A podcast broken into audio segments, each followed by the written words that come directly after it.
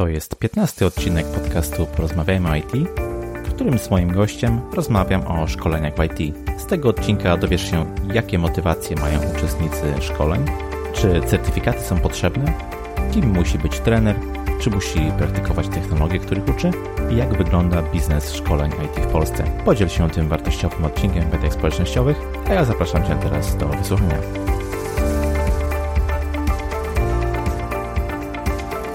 Witam Cię serdecznie w Porozmawiajmy o IT. Ja się nazywam Krzysztof Kępiński i w tym podcaście rozmawiam z moimi gośćmi o branży informatycznej. Przedstawiam trendy, zjawiska i opinie. Staram się przybliżyć tę branżę tym, których w niej na co dzień nie ma, jak również zaciekawić stałych bywalców. Pozostań z nami, a teraz zapraszam już na kolejny odcinek. Cześć. Dzisiaj moim waszym gościem jest właściciel firmy szkoleniowej Bottega IT Minds, oferującej szkolenia m.in. z DDD, Java, Ruby on Rails, Agile i umiejętności miękkich. Osoba, która pracuje w niej również jako trener i konsultant. Programista kojarzony głównie z Java i DDD. W codziennej pracy integruje domain-driven design, wzorce, style architektoniczne ze zwinnymi procesami. Hobbystycznie interesuje się psychologią pozytywną, kognitywistyką. Ostatnio również inwestuje w startupy. Dzisiaj moim waszym gościem jest Sławek Sobutka. Cześć Sławku. Cześć, dzięki za zaproszenie. Przyjemność po mojej stronie. Sławek jest właścicielem firmy szkoleniowej i właśnie temat szkoleń w IT będzie tematem naszej dzisiejszej rozmowy. Sławku, ja zawsze rozpoczynam od takiego wprowadzającego, rozluźniającego pytania. Czy słuchasz podcastów? Jeśli tak, to jakich najczęściej? Regularnie nie słucham żadnego, nie mam takiego ulubionego.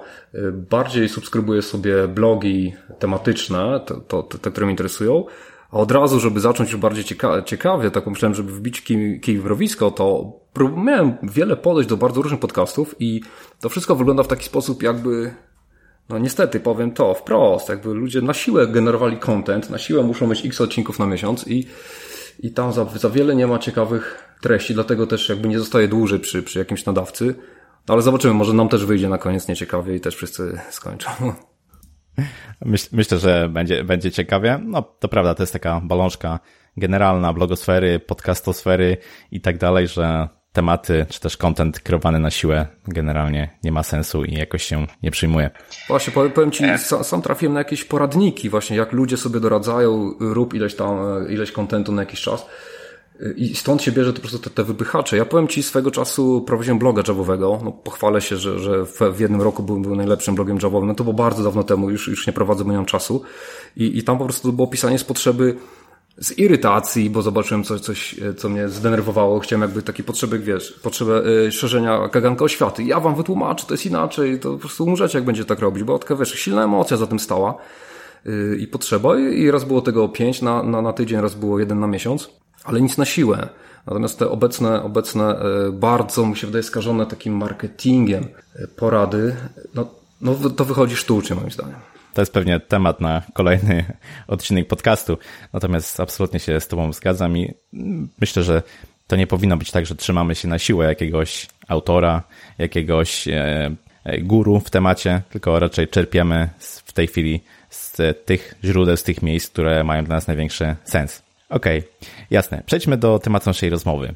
Sławku, czy będąc w IT trzeba się szkolić? Jakie motywacje widzisz, jeśli chodzi o szkolenia w IT? Czy to jest zdobywanie wiedzy, umiejętności, a może certyfikatów? Wiesz co, to jest duży temat. Po pierwsze chciałbym zacząć yy, swoją wypowiedź od tego, że nie chciałbym nikomu mówić jak żyć, bo tak naprawdę jest, jest, są różne są dwa typy ludzi, tak? Ci, którzy dzielą ludzi na dwa typy i ci, którzy, ci, którzy nie dzielą ludzi na dwa typy, wiadomo, ale są różne typy osobowości i, i teraz jeżeli powiesz komuś, kto jest tym typem, który lubi się uczyć i rozwijać, że powinno się uczyć, to co ci powiem? No, mądrze gada, polać mu. Jeżeli trafisz na inną osobę, która powie, nie, po co mi lepiej, lepiej robić coś innego, no to się z tobą nie zgodzi, więc jakby przekonywanie przekonanych Y, nie ma sensu, a przekonywanie tych, których jakby się nie da przekonać też jakby sensu nie ma. To tak jakby nadrzędnie chciałem jakby ustawić pewną ramę taką na tym, co będę mówił. No i teraz jeżeli założymy, że, że, że ktoś chce i czuje taką potrzebę, no to oczywiście warto. Po co? Najpierw bym zadał pytanie, y, w jakim kierunku się można szkolić. Bo przykładowo, wiele firm teraz przychodzi do nas po to, żeby zbudować tak zwany program rozwojowy, tak żeby na lata człowiek wchodzi do firmy, to przez lata sobie szedł od, tam, od, od juniora do, do seniora, no i stajemy, stajemy sobie na tym etapie senior developer, nie senior, tylko taki prawdziwy senior. I pytanie, i co dalej? Czym taka osoba, jak dalej powinna, powinna się rozwijać? No i tutaj jest wiele kierunków i tutaj jest działy HR w firmach, yy, takie, znaczy, nie, w niektórych firmach są działy HR, a w innych wciąż są działy kadry i płace, zwane HR po prostu. Więc mówię o tym pierwszym przypadku, że, że tam już yy, te działy HR zaczyna, zaczynają myśleć, czego taki senior będzie potrzebował dalej, jak on się może rozwijać. No i teraz jest kilka ścieżek. Jest taka ścieżka, bądź sobie dalej ekspertem technicznym i na takiej ścieżce taka osoba powinna uczyć się, jak się uczyć. Mamy cały zestaw błędów poznawczych, błędów kognitywnych, jak nasz mózg własny potrafi się zapędzić w kozi róg, więc taki ekspert powinien y, mieć świadomość, tak, czyli zobacz, on się uczy rzeczy miękkich i samoświadomości, żeby wiedzieć, jakby się jeszcze bardziej jak lepiej i wydajniej rozwijać się jako ekspert, tak? Może być na przykład takim mentorem, czyli już jesteś zmęczony, nie, nie nadążasz za nowymi y, trendami, ale jest cała masa młodych ludzi dookoła ciebie, których powinieneś mentorować w takiej organizacji. To jest kolejna ścieżka. Inna ścieżka to będzie lider techniczny, tak? Osoba, która wyznacza kierunki, wyznacza trendy, potrafi komunikować swoje pomysły i, i argumentować je. Jeszcze inna ścieżka to będzie mm, ktoś, kto staje się na przykład architektem, tak? ale takim nie takim zwierzy z kości słoniowej, tylko takim, który wyznacza trendy dla organizacji, bierze dla, na siebie odpowiedzialność i, i rozumie, rozumie szerszy kontekst. Tak? Jest wiele możliwych ścieżek i to jest tak, zwana, tak zwany model kompetencji P. Tak, jeżeli, jeżeli sobie wyobrazicie e, tak, takie masło na kanapce, taka powierzchowna wiedza, to jest model powierzchowny. Tak? Litera T Czyli masz szeroką wiedzę powierzchowną i jedną nogę, na przykład nogę techniczną w naszej branży, ale P ma dwie nogi, czyli masz nogę techniczną i masz tą drugą nogę, czy trenerską, czy mentorską, czy architekta, czy eksperta i na tej drugiej nodze stoisz i wtedy twoi, twoja kariera zupełnie inaczej się rozwija. Yy, jeżeli kogoś motywują finanse, no to tam rząd wielkości się powiększa, a nie tam e, jakieś drobne procenty. Wartość takiego zawodnika na rynku. Yy, więc tak jakby pokazując na tym poziomie seniorskim, ale też na niższych poziomach też mamy wiele e, możliwych ścieżek. Tutaj zadałeś pytanie o certyfikaty. To jest ciekawy wątek w świecie Java akurat, z którego ja się wywodzę. E, w niektórych ogłoszeniach o pracę widzicie, że potrzebujemy certyfikatu tam któregoś z Java. No i ja się pytam, jak jestem gdzieś u klienta, pytam się takiego dyrektora IT, czy, czy architekta, czy kierownika, po co wam ten certyfikat? No bo wszyscy wiemy, że on dużo nam nie mówi o człowieku. Znaczy, tak kiedyś myślałem sobie. Natomiast obecnie wiele razy usłyszałem taką odpowiedź, słuchaj, no bo mamy taki smutny projekt do utrzymania, z którego no, nikt nie chce w nim pracować, ludzie uciekają i zauważyliśmy, że jeżeli ktoś jest taka korelacja, tak? Jeżeli ktoś sobie zrobił te certyfikaty, to jednocześnie jest człowiekiem, który jest w stanie bez pytania robić smutne, nie, nieważne, niepotrzebne rzeczy. I to jest dla nas taki jakby element testu osobowości, tak? To, że ktoś posiada certyfikat, więc yy, jakby może, może być jedną ze strategii rynkowych ukrycie tego certyfikatu na LinkedInie, tak jak mogę podpowiedzieć czasem. No czasem jest tak, że jeżeli jest przetarg rządowy, no to, no to potrzeba na przykład 200 ludzi z danym certyfikatem, bo to jest jakby rozpisane w przetargu, no i tylko wiadomo, jedna czy dwie firmy potrafią spełnić takie kryteria i stąd też czasem e, nabór e, jest mocny tego typu, e, znaczy ludzi z takim skillem. To jest taki, no nie chciałem wchodzić w takie tematy patologiczne, ale, ale to jest troszkę szersza perspektywa nad tym wszystkim. Nie wiem, czy odpowiedziałem na wszystkie składowe pytania, bo już się sam zgubiłem jeszcze ze swojego kesza.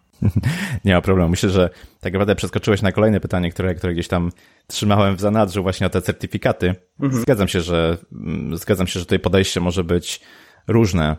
Jeśli to jest robione tylko dla zasady i tylko po to, żeby sobie wstawić na, na LinkedIn, to faktycznie jest to mm, gdzieś tam patologiczna sytuacja.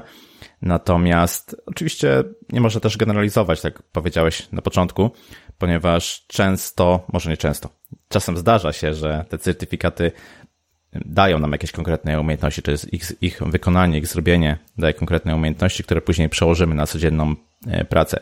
Więc temat na pewno jest, jest e, szeroki, byłem po prostu ciekaw Twojego, twojego zdania. Znaczy, na pewno jest tak, że na, na takim wstępnym poziomie, yy, no, to, że ktoś zdobył certyfikat, to znaczy, że coś potrafi zrobić, tak naprawdę na takim bardzo, bardzo wstępnym poziomie i to może nam odru- jakby robić dobry filtr na, na, na początku, natomiast później idąc dalej, to wydaje się, chociaż oczywiście nie mam przeglądu wszystkich pytań ze wszystkich certyfikatów, ale, ale, ale wydaje się, że one już na tych jakby wyższych poziomach doświadczenia nie są w stanie zbadać czegoś, co bym nazwał mądrością, tak? Czyli i wiedza merytoryczna plus rodzaj e, wglądu i wykrywania pewnych reguł i kompetencji typu kiedy tego nie robić, jakie są alternatywy i tak dalej. Ale jak najbardziej ma to moim zdaniem jakiś tam pierwszym sitem jest na pewno. Dokładnie. Okej. Okay. Powiedzmy, że jest szkolenie, które się odbywa na życzenie danej firmy. Tak? Jest kilka firm na rynku, które powiedzmy są w stanie zrealizować takie e, szkolenie. I właśnie, kto najczęściej wychodzi z inicjatywą szkoleń? Czy to faktycznie są firmy, które chcą w jakiś sposób utrzymać swoich pracowników, dając im namiastkę, powiedzmy, czegoś, co dostają dodatkowo, czy też być może częściej z inicjatywą wychodzą osoby prywatne, chcące rozwijać swoje kompetencje, niekoniecznie techniczne, ale również na przykład miękkie. Czyli jednym słowem, kto najczęściej wysyła się lub jest wysyłanym na takie szkolenia, jakie realizuje Twoja firma? Mhm. E, wiesz, to też ciężko powiedzieć, że to, co za chwilę Wam odpowiem, to jest przegląd całego rynku, bo to po prostu wynika z tego, gdzie my jako firma się pozycjonujemy, a być może są jeszcze inne obszary, które są albo większe, albo mniejsze, których nawet nie, nie badam. Więc w naszym konkretnym przypadku to wygląda tak, że praktycznie 100% uczestników to są osoby delegowane przez y, pracodawcę. W większości są to szkolenia zamknięte, czyli y, zespół czy grupa ludzi z danej firmy y, w formie zamkniętej uczestniczy z trenerem, bo tam często dotykamy takich no, tajnych rzeczy, które są specyficzne dla firmy. Robimy troszeczkę szkoleń otwartych, gdzie, że tak powiem, ludzie mogą się zapisywać na dany termin, ale wciąż raczej to, no prawie zawsze to pracodawca płaci. Yy, ale to ty, wynika tylko z, z, naszej strategii. Być może inne, inne segmenty rynku też istnieją. I tam jeszcze dotknąłeś tematu w swoim pytaniu motywacji, z jakiego powodu to firmy właśnie delegują ludzi na szkolenia. Y, są bardzo różne motywacje. Trzeba pamiętać, że, że w, duże, w dużej organizacji mamy i dział HR, który odpowiada za to, żeby ludzie byli zadowoleni, jak i y, menadżer, który ma swoje cele biznesowe, no jak i sami zainteresowani y, uczestnicy, głównie programiści, ale to są też testerzy, DevOpsi, analitycy, management, mają jakąś swoją potrzebę. I teraz tych potrzeb jest wiele różnych. No, na przykład najczęściej jest tak, że zespół startuje nowy projekt i potrzeba zbudować nowe kompetencje bardzo szybko, oni po prostu nie mają czasu na to, żeby się uczyć. Znaczy, uczyć się z Worldów to jest jedna rzecz, ale uczyć się pułapek, tak? Czyli czego unikać, na co uważać, jakie miny nie wdepnąć, bo nie ma na to czasu, tak? Szkoda czasu na to, żeby, żeby poświęcać ofiary w postaci czasu czy, czy zażenowania yy, wchodząc w, w pułapki samemu. Yy, drugi przypadek, firma odziedziczyła po kimś projekt i nikt nie rozumie, jak to jest zbudowane, dlaczego tak to, tak to jest zbudowane, pierwszy odruch polskiego dewelopera to, to debile byli przede mną. I okazuje się nagle po szkoleniu ze wzorców architektonicznych widać, a nie, no faktycznie to ma sens, to nie głupi to wymyślił. Inny, inny przypadek, tak jak powiedziałeś, rozwój yy, pracowników. I teraz rozwój po co? Rozwój dla rozwoju? No owszem, niektórzy tak mogą myśleć, yy, to jest krótkowzroczne, natomiast powiem Ci ciekawy kontekst. Ja rozmawiałem przez ostatnie jakieś dwa lata z kilkoma zarządami, kilkunastoma właściwie, i zarządami, dyrektorami różnych firm outsourcingowych. No i w Polsce outsourcing kojarzy się z tym, że, że dostajemy w spadku projekt po przyjaciołach. E, najczęściej, nie zawsze. Natomiast to się mocno zmienia. Zmienia się w takim kierunku, że ci klienci z zachodu, czy ze Skandynawii, którzy przynoszą do nas te, te projekty już od ostatnie dwa lata, pytają o coś innego. Nie pytają tylko o podwykonawstwo, tylko pytają o doradztwo. W sensie, rozwiążcie nasz problem biznesowy, zaprojektujcie go sami i zaimplementujcie, a nie tylko ta ostatnia faza, jakby, albo dokończcie po kimś. I to się mocno zmienia, tak? Yy, oczywiście polskim zarządom yy, zależy na tego typu projektach, bo są dużo, dużo większe stawki za tego typu doradztwo. No i teraz to, jak sobie rozmawiamy z nimi, to oni, oni się żalą, że no Panie Sławku, przez lata nam się bardzo dobrze żyło, wychowaliśmy sobie tych seniorów, yy, bardzo fajnie się no, radzą sobie bardzo dobrze i, i, są bardzo opłacalni, że tak powiem, dla, dla tego typu firmy, ale klient wymaga czegoś więcej. Wymaga człowieka, czy grupy ludzi, których można wysłać do klienta, on sobie porozmawia, zrozumie, zachowa się odpowiednio na takim spotkaniu yy, i, podej- i co jest bardzo ważne, weźmie na siebie odpowiedzialność i dowiezie to do końca. Tak? I, I w tym momencie niektóre programy rozwojowe są na to nakierowane, tak, żeby budować tego typu postawy, żeby przechodzić na coś, co byśmy mogli nazwać taką drugą pętlą finansową w tym kraju. Tak? Czyli pierwsza pętla była samo podwykonawstwo, druga pętla teraz już jest na poziomie doradztwa. Ale takiego prawdziwego doradztwa, a nie tak jak konsultant y, do tej pory rozumiany, ktoś, po prostu brygada ludzi. Chciałbym przez chwilę nawiązać do tej ostatniej myśli, mianowicie o tych zmianach, które masz okazję obserwować. Z tego co sprawdziłem, bo tego istnieje już ponad 9 lat, to już jest tak naprawdę epoka w IT, prawda? Mhm. Czy obserwujesz jakiś trend wzrostowy w chęci firm, by inwestować w szkolenia dla swojej kadry IT? Czy to się zmienia? To też y, będzie y, odpowiedź spaczona moim lokalnym y, spostrzeganiem. No, jako firma rośniemy, więc, więc patrząc sobie na wyniki finansowe, mogę powiedzieć, że to rośnie. Tak, natomiast w skali kraju, gdybyśmy tak chcieli spojrzeć, no to też nie mam danych, nie analizowałem tego sprzed lat, nie było mi to potrzebne.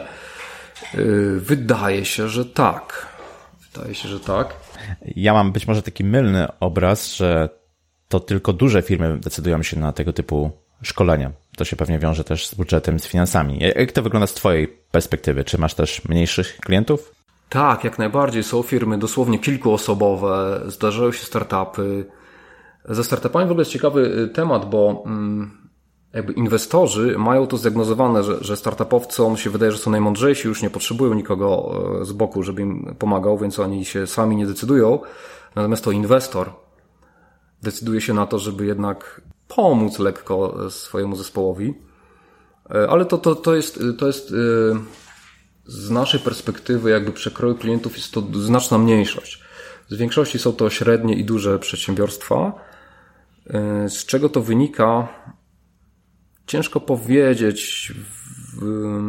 Może to wynikać, bo tutaj wspomniałeś o aspekcie finansowym. Może nie, nie tyle jest, nie, nie tyle chodzi o sam koszt szkolenia, bo on jest jakby w IT nie, to nie są tanie rzeczy, jak mówi stare chińskie przysłowie.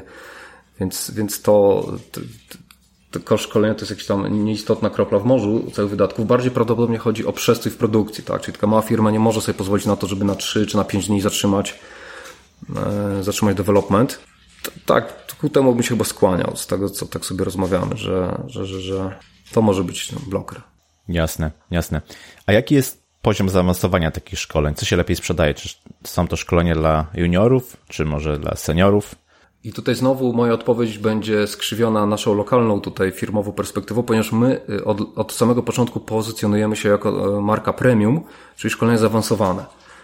I jakby mm, to powiedzieć delikatnie, trafiają do nas klienci, którzy już nie chcą korzystać z innych dostawców, i na przykład powtarzają sobie czasem jakieś tematy u nas, żeby to zrobić na innym poziomie, ale jeżeli na przykład wchodzimy do firmy jako, jako ta, ten dostawca zaawansowany, no i y, nasi, nasi odbiorcy, czy przykład seniorzy, czy architekci y, są zadowoleni, no to oni mówią, to może byście w tym samym duchu już poprowadzili naszych juniorów, żeby nie trzeba później jakby y, za rok, dwa zmieniać tego, poprawiać.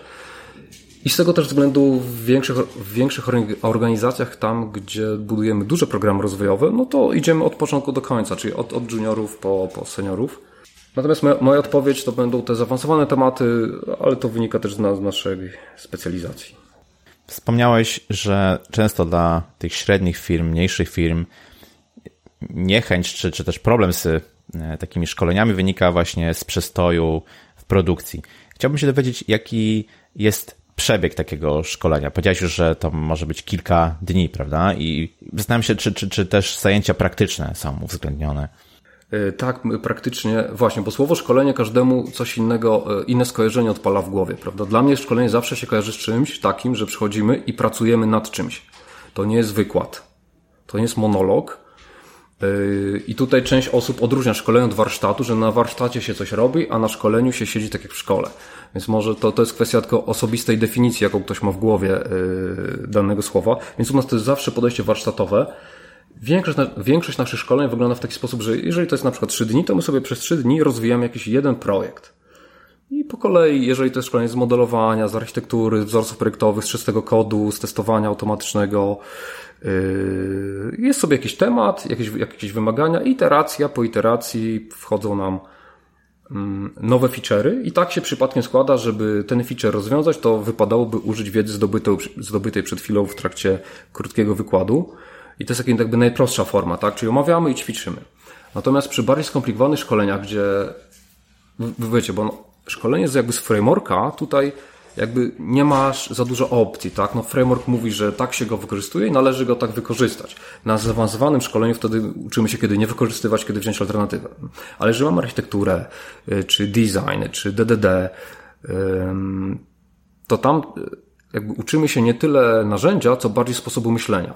I wtedy wchodzi zupełnie inny styl uczenia. Używamy wtedy modelu y, cyklu Kolba.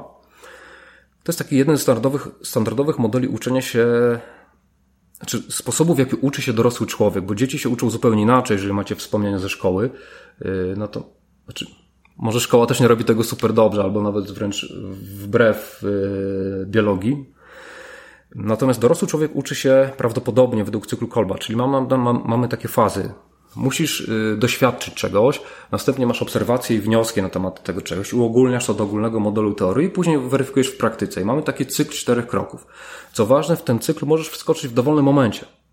Nie musisz zacząć od, od wykładu, możesz od razu zderzyć się z problemem i na przykład modelujemy sobie dziedzinę jakiegoś problemu, pierwsze zadanie, stwórz model, tak jak umiesz teraz. Każdy z Was jest, na przykład, jeżeli mamy seniorów na, na sali, mówię, każdy jest seniorem, stwórz model. Robią coś, ok, świetny model. Teraz weryfikujemy, co będzie, gdy to i to się zmieni. No, model się rozpadnie. Ile będzie kosztowało zmiana? A, tyle. A zobaczcie, co, byście, co by się stało, gdybyście zrobili taką technikę modelowania, zastosowali? No, od nowa, doświadczają taki model. Teraz jak jest zmiana? Ok, rozpada się mniej, czyli co się bardziej opłaca? I trener nie tłumaczy, co jest lepsze. Sam doświadczasz i widzisz.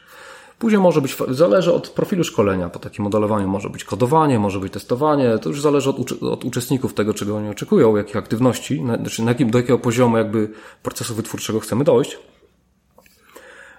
Ale jak najbardziej jest to, y, jest to jakby w większości szkoleń, niezależnie od tematyki, jest to raczej symulacja tego, co się dzieje w takim prawdziwym projekcie. Mhm. A jak to jest z tą długością e, szkolenia? Mówiłeś o kilku dniach. Czy to jest e, standard, czy też, nie wiem, szkolenia jednodniowe, mają, czy mogą mieć też jakąś wartość? Zależy od tematyki. Większość szkoleń technicznych u nas trwa 3 dni, dlatego że yy, wiesz, żeby zbudować kontekst problemu, spróbować rozwiązać problem jakby nie, suboptymalnie i później jeszcze, jeszcze lepiej porównać wyniki, potrzeba na to czasu. I ten kontekst buduje się bardzo, bardzo długo i bardzo często dopiero drugiego dnia jest taki, takie 2 plus 2 się robi w głowie, a to po to to jest, to z tego wynika, po to robiłem event storming, żeby mieć później proces, żeby myśleć, a no teraz ja wszystko wiem, więc potrzeba na to więcej czasu. I, I te trzy dni to jest takie dla większości naszych szkoleń minimum, ile potrzeba, żeby jakiś temat zgłębić, ale tak naprawdę z refleksją i namysłem. Dłuższe szkolenia, powiem Ci, jest ciężko sprzedać doświadczenia, dlatego że chodzi o ten przestój w pracy. E, dłuższe są mniej akceptowalne, jeżeli nawet mieliśmy kiedyś programy dłuższe, 4-5-dniowe klienci je skracali, więc teraz dla takich długich tematów rozwojowych dzielimy je na dwie części po prostu z miesięczną przerwą, co też jest lepsze, bo tak, trener jest bardzo zmęczony, jest mniej, mniej, mniej skuteczny, że tak powiem, po tym trzecim dniu. Uczestnicy też są przeładowani i, i no, procesy neurochemiczne na poziomie chemicznym wyczerpują nam się pewne neuroprzekaźniki i to po prostu trzeba je odbudować, trzeba sobie, tak jak metaforycznie się mówi, przetrawić, czy przespać się z daną wiedzą, yy, przećwiczyć po prostu, czyli po tym pierwszej części ludzie mogą sobie coś popróbować i wtedy przychodzą na drugą już jako część doradczą, gdzie mają konkretne pytania. Więc, więc stąd też te, te trzy dni. Natomiast pytałeś o jednodniowe szkolenia również. Natomiast to są w większości na przykład szkolenia miękkie, gdzie jest jakaś konkretna umiejętność mięk, miękka na przykład radzenia sobie z trudnym klientem, radzenia, radzenia sobie z trudnym odbiorcą na szkoleniu, czy pewne sytuacje w projekcie, wtedy mm, robi, robimy jakby jedną rzecz w ciągu jednego dnia, albo dwie, trzy, dwa, trzy tematy, żeby człowiek mógł je sobie przećwiczyć, bo to jest bardzo ważne. Umiejętności miękkich nie da się intelektualnie przećwiczyć, bo jeżeli ktoś jest już bardzo zaawansowany, to samo zobaczenie pewnych schematów myślowych w nowym na przykład frameworku powoduje, że on dużo rozumie i potrafi, robienie jakby, e, robienie na zasadzie praktyki potrafi zrobić to sam już, bez potrzeby uczestnictwa trenera, bo taka osoba zaawansowana ma tak zwaną autokorektę. Zaawansowany człowiek może sam się korygować technicznie. I nie potrzebuje trenera, żeby stał przy nim i pomówił mu, jak się ify pisze, tak? On musi zrozumieć koncepcję. Natomiast przy szkoleniu miękkim jest odwrotnie. My nie mamy tej kompetencji, żeby się auto, autokorygować. My mówię w sensie ludzie techniczni, i stąd też potrzebny y, krótszy, krótszy, krótsza ekspozycja na wiedzę i, i czas na wchłanianie. Y, mamy też techniczne szkolenie jednodniowe, gdzie na przykład per programming y, to jest bardziej praktyka, czy, czy code review, gdzie z zespołem w ciągu dnia ustalamy checklistę. To zespół ją wymyśla sam, trener tylko mentoruje, żeby to poszło w dobrym kierunku, bo taką checklistę się lepiej szanuje, gdy się ją samo wymyśli. I tu jeden dzień spokojnie wystarcza. To tak, może moja odpowiedź jest przydługa, ale to wszystko wynika z pewnego przemyślenia namysłu i również ograniczeń od strony klientów. Jasne, myślę, że tutaj kolejny raz prawdziwa jest jedna z najbardziej podstawowych rzeczy w IT, czyli że to wszystko zależy. I pytanie kontrolne, które sprawdza zawodnika, zależy od czego. no tak, tak, zgadza się. Okej, okay, Sławku, powiedzieliśmy sobie tutaj o motywacjach firmy, która wysyła, deleguje swoich pracowników na takie szkolenia, osób, które biorą udział w takich y, szkoleniach. Chciałbym teraz przerzucić nieco tok naszej rozmowy na osobę szkoleniowca. Czy mógłbyś opisać profil takiego przeciętnego szkoleniowca? Są jakieś, nie wiem, cechy wspólne charakteryzujące takie osoby, w Twojej opinii? Mhm. I tutaj znowu zacznę od e, tego, że będzie moje bardzo lokalne patrzenie. Ja bardzo e, dużo uwagę, e, wagę przywiązuję do doboru trenerów. Tak jak zapytał się o przeciętnego trenera, szkoleniowca, to, to jakby mnie, mnie nie interesuje profil przeciętnego. Ja dobieram ludzi pod kątem tego, jak, z jaką osobą ja sam chciałbym na przykład, żeby, żeby mnie uczyła danego tematu, na którym ja się nie znam. Oczywiście to jest patrzenie, bo wtedy nie celujemy w inne typy ludzi, tylko szukam ludzi podobnych do siebie, ale dzięki temu mi się z nimi lepiej, lepiej jest dogadać. My jakby czujemy wspólne wartości. Yy, nie musimy sobie tłumaczyć, nie musimy uzgadniać tych wartości. One, one są. Oczywiście każdy, każdy z nas ma swój prywatny styl myślenia, prywatny styl przekazywania treści, ale pewna taka nadrzędna, nie wiem jak to wytłumaczyć, wiesz, to się czuje. Jak rozmawiasz z kimś, to czujesz, że on jest, czujesz, że chcesz, żeby był twoim trenerem albo nie chcesz. To jest jakby tak pierwsza rzecz. I teraz pytałeś o motywację, więc to znowu, to będzie motywacja moich ludzi, a nie wiem jak ma taki przeciętny na rynku i albo powiem jak e, pan e, Sznuk. Nie wiem, ale się domyślam. Natomiast y, znowu zawężając perspektywę do mo mojej lokalnej tutaj wizji. Trenerzy, których ja wokół siebie gromadzę, to są ludzie, którzy mają w sobie coś takiego, mają taką silną potrzebę żeby coś po sobie zostawić. Tak? Oni często mówią, słuchaj, ja odkryłem takie rzeczy, czy wymyśliłem, czy poskładałem ze sobą różne, różne pomysły, rozwiązania, to mi się sprawdziło w wielu miejscach i on nie chciałby, żeby to się, że tak powiem, zmarnowało i poszło z nim do grobu, tak mówiąc już górnolotnie, tylko żeby to zostawić komuś po sobie. I to jest bardzo, bardzo istotna. Yy... Ja o tym w ogóle myślałem, wiesz, dzisiaj tak sobie stałem pod prysznicem, myślałem o tym, jak będziemy rozmawiać. I, I tak czułem, że zadasz, zadasz ta, te, to pytanie i zastanawiałem, skąd to się bierze. Czy ja zawsze pytam, ale, ale dlaczego ludzie tak myślą? No bo przykładowo, masz lekarzy, masz prawników, masz architektów z, z branży budowlanej, branże, które są bardzo stare i tam nie ma takiego dzielenia się wiedzą jak u nas. Nie ma takich konferencji, gdzie, gdzie ktoś wychodzi i za darmo opowiada no, wszystkie swoje najlepsze triki, sprawdzone i, i przemyślenia.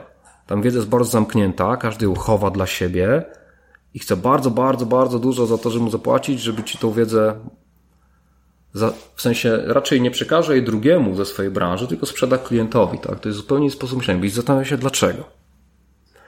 I kiedy to się skończy w IT? A wydaje mi się, może się skończyć, bo popatrz, naszej, nasza branża jest bardzo młoda i to, to takie pierwsze pokolenie tych starszych panów, oni gdzieś tam siedzą pochowani w głęboko, nie wychodzą, ale to pokolenie obecnych 30-parolatków, E, to jest pokolenie tylko wybuchu IT. To jest pokolenie e, ludzi, eksploratorów. Oni eksplorowali, to było dla nich nowe, ciekawe, ekscytujące. I takie eksplorator, eksplorator jak wraca z metaforycznej wyprawy, chce się podzielić e, obserwacjami, tak? Obecnie mamy nowe pokolenie ludzi, którzy wchodzi do branży, bo babcia mówiła, że się dużo zarabia, bo mama kazała, bo zobacz na innych programistów. Chodzi tylko o motywację finansową. I to nie jest tylko moje przemyślenie osobiste, ale też jak rozmawiam z dyrektorkami HR-u w różnych firmach, to mówię, Panie Sławku, nie ma teraz ludzi z błyskiem wokół. Nie ma tego błysku, tak? Nie ma tej eksploracji, tej ciekawości. I może, może, się, może się skończyć, także korzystajcie, póki możecie, z tej wiedzy obecnych 30-parolatków, bo oni chcą jeszcze wręcz cipią jak wulkan, tak, żeby się tym dzielić. Czy tak będzie z nowym pokoleniem? Oczywiście są, są, są, są, takie, są takie jednostki, to się widzi na konferencjach, ale popatrzcie sobie na profil yy, prelegentów i ich średnią wieku i tak dalej. To wydaje się, że to był taki ewenement jakby w skali tej branży, to jakby początek branży, tak? Ci ludzie, którzy gdzieś tam, gdzieś tam nie zakładali, ale ten druga, druga fala eksploracji, oni mają tą, yy, to potrzeby. No ale tak górnolotnie powiedziałem o potrzebie jakby zostawienia po sobie czegoś, dzielenia się wiedzą, bo też może zadać pytanie, ktoś się dzieli, dziel, chce dzielić wiedzą, ale po co? Jaką ma potrzebę głębszą pod spodem, nie? żeby coś po nim zostało prawdopodobnie, albo żeby, albo nie może znieść widoku, że ktoś, ktoś tłumaczy jakieś rozwiązanie architektoniczne na przykład, a ty wiesz, że to nie działa, to jest głupie. i chcesz wystąpić ze swoją prezentacją, yy, czy napisać swojego posta, mówię, nie, to wam nie zadziała, róbcie inaczej. Dalsza motywacja, tak jak sobie rozmawiam z trenerami, to jest tak. Yy, masz x lat doświadczenia i chciałbyś zmienić styl życia. Tak, bo taka praca 8-16 zaczyna być no, po, po jakimś czasie mocno nużąca, więc taki trener sobie myśli, dobrze, to ja sobie będę pracował na pół etatu w firmie i sobie pojeżdżę po świecie, porobię sobie szkolenia i będę musiał mniej pracować dzięki temu, bo, bo będę miał bardziej, bardziej atrakcyjne stawki i sobie zmniejszę robo, ilość roboczo godzin w tygodniu. No i, i, bardzo wielu trenerów tak sobie, tak sobie myśli, chcieliby zmienić coś w życiu, zmienić ten styl, żeby mieć więcej, więcej czasu na swoje pasje, hobby, ale jak obserwuję, jak zaczynają wchodzić na inną jakby inny poziom e, przychodu, tak, to, to wtedy włącza im się większa konsumpcja, kupi sobie samochód sportowy, który musi utrzymać, który musi jeszcze więcej szkolić i tak, i tak dalej. Natomiast ja, ja też nigdy nie pozwalam na to, żeby trener tylko zajmował się szkoleniami. Zawsze kilkanaście do kilkudziesięciu dni musi być doradztwał na żywym, na żywym e, projekcie u klienta. I tu wchodzi kolejna motywacja Będąc takim zaawansowanym trenerem, staje się tak naprawdę routerem wiedzy. Czyli wchodzisz do klienta i oni mają problem. Ten problem hodowali sobie 7 lat. Doszli do pewnego sufitu, nie wiedzą jak to rozwiązać. Ty patrzysz na to i mówisz, o kurczę, o kurczę, ale to jest niezłe. To wystarczy jako rozwiązanie jest good enough dla większości innych problemów. Czyli widzisz praktyczne rozwiązanie czegoś, co w praktyce działa, zostało wykute przez 7 lat i ile takich rozwiązań w trakcie swojej kariery jesteś w stanie samemu zrobić własnymi rękami? Kilka. A tutaj w ciągu roku możesz ich zobaczyć kilkanaście. Zobaczysz też dużo częściej, co nie działa, co się na pewno nie sprawdza i masz argumenty jasne z praktyki, dlaczego to się działa, jakie są konsekwencje i co boli później. Więc uczysz się naprawdę w, w tempie no, kwadratowym w stosunku do, albo sześciennym w stosunku do tego, jak się uczysz samodzielnie, yy, robiąc wszystko własnymi rękami. Dalej, to, co czwarta motywacja, to, co motywuje naszych trenerów, e, dla części z nich, dla większości właściwie, jest ważne, ważne jest jakby wejście w tą przestrzeń botegi, czyli możli, możliwość posiadania dostępu do innych ludzi podobnych do siebie. Mamy spotkania firmowe, mamy, mamy grupy dyskusyjne, grupy zainteresowań, więc, więc masz dostęp do ludzi podobnych do siebie, z, z tym samym błyskiem wokół, z tym samym jakby skillem, e, bardzo wysokim, więc możesz porozmawiać o zupełnie innych problemach. Plus masz dostęp do pewnej, mm, nazwijmy to, szkoły trenerskiej, czyli pewnego sposobu, jak, jak, jak my uczymy naszej metodyki. I, i, I to wszystko razem składa się na taką osobowość takiego mojego trenera. O wow, poruszyłeś tak wiele ciekawych i prawdziwych tematów, że teraz muszę się mocno skupić nad pokierowaniem mhm. tej rozmowy w właściwym kierunku. Y, zanim przejdę do kolejnego pytania, powiem tylko, że ten podcast, nawiązując do tego dzielenia się wiedzą, o którym powiedziałeś, ten podcast właśnie też jest taką, taką formą, więc może nieprzypadkowo mam te 30 parę lat i, i, i wiedzą swoją chcę w jakiś sposób się dzielić. Czyli ty to czujesz, czujesz to w sobie, jak, jak po prostu to chce wyjść, że tak powiem metaforycznie z ciebie, bo, bo czujesz, że ma to wartość i innym by się to przydało do czegoś właśnie. Zgadza się, zgadza się.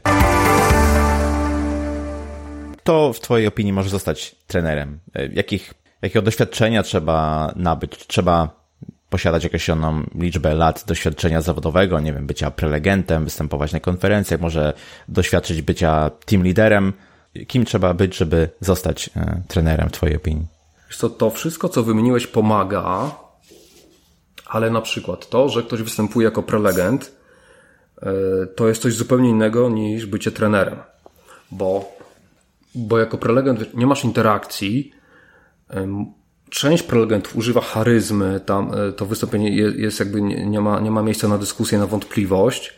Okay, natomiast na sali szkoleniowej jest zupełnie inaczej. Masz, masz pytania od, od ludzi, masz ludzi na różnym poziomie doświadczenia na różne style uczenia się. Jeden chce przez przykład, drugi chce przez abstrakt. Jeden chce najpierw abstrakt, później przykład, drugi odwrotnie. Trzeci chce wiedzieć, czego unikać, czego mam nie robić, będzie pytał uczestnik. Drugi pyta, a co ja mam robić, jakie są cele i tak dalej. Więc, więc y, takie obycie ze sceną, obycie prelegenckie pomaga jakby y, z tak zwaną tremą sobie, z tak zwaną tremą sobie radzić. Natomiast to to jest jeden z bardzo wielu elementów, więc to nie jest krytyczne, ale, ale pomaga.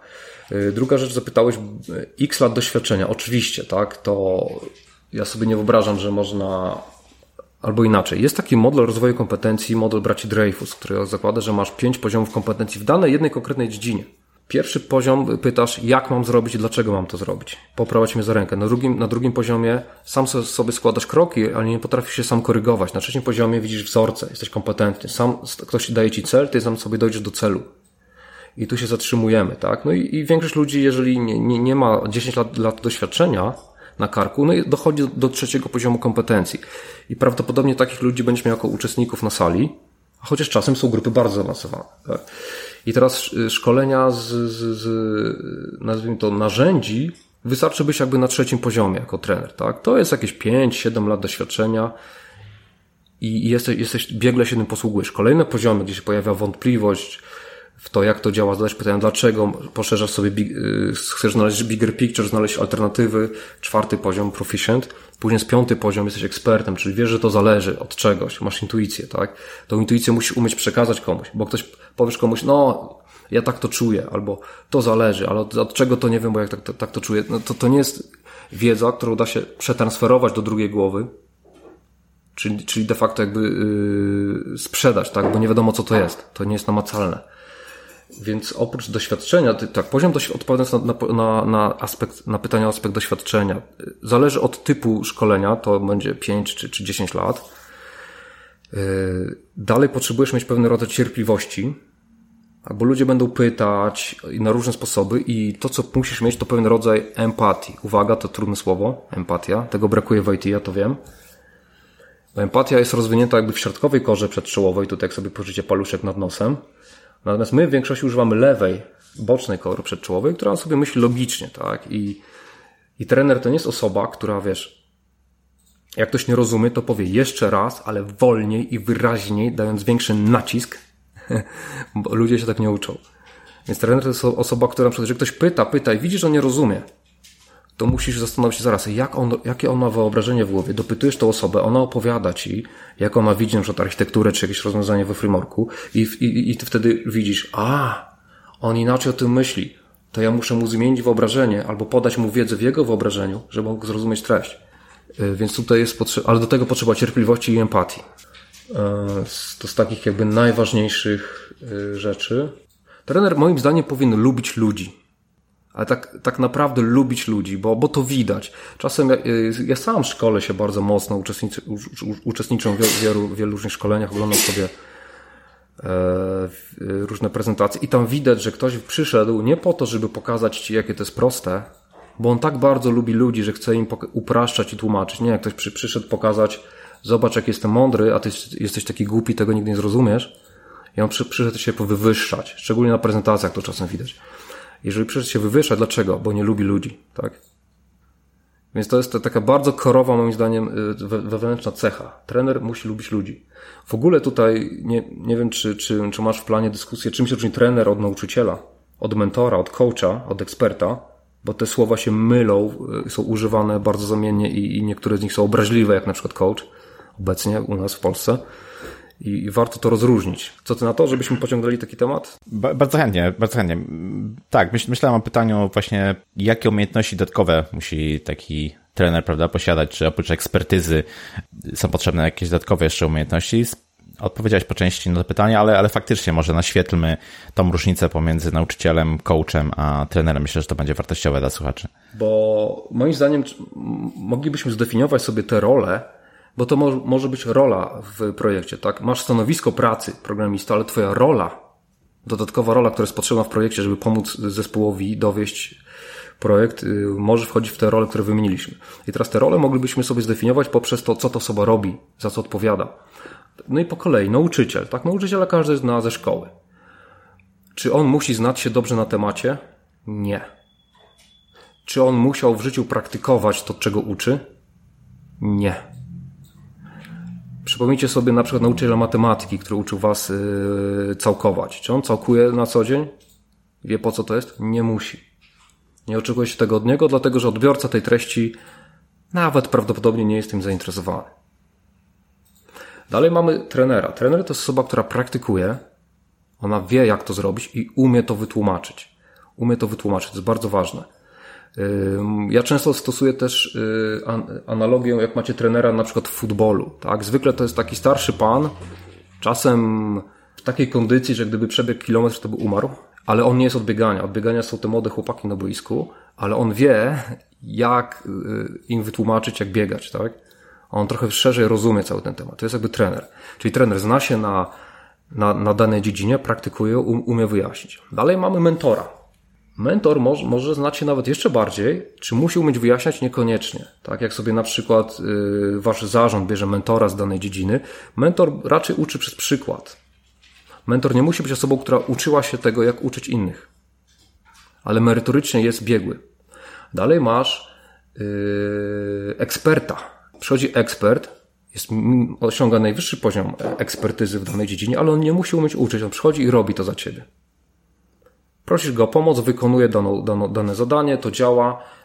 To jest tak trudne, że nawet nie zrozumiesz. Dalej jest coach. Coach, znaczy nie mówię dalej, że, że lepiej czy gorzej, tylko prostu na, na mojej tabelce, którą sobie widzę przed oczami teraz wyobraźni. Coach nie zna się na meritum, on zna się tylko na ludziach. Taki przykładowo, y, mówiąc, y, no, schodząc do poziomu technicznego. Ktoś napisał kawałek kodu i on jest nietestowalny ekspert by to zmienił, tak? Trener by go nauczył testować, a coach mówi, słuchaj, dlaczego to jest nietestowalne? No bo zrobiłem zależności. To nie rób zależności. a można? Można. Wszystko można. Ale jak? A to ja nie wiem. Zapytaj się kogoś, kto ci powie, jak te zależności przenieść do wyższej warstwy, czy do fabryki, czy do wstrzykiwania, czy gdzieś. Nie wiem.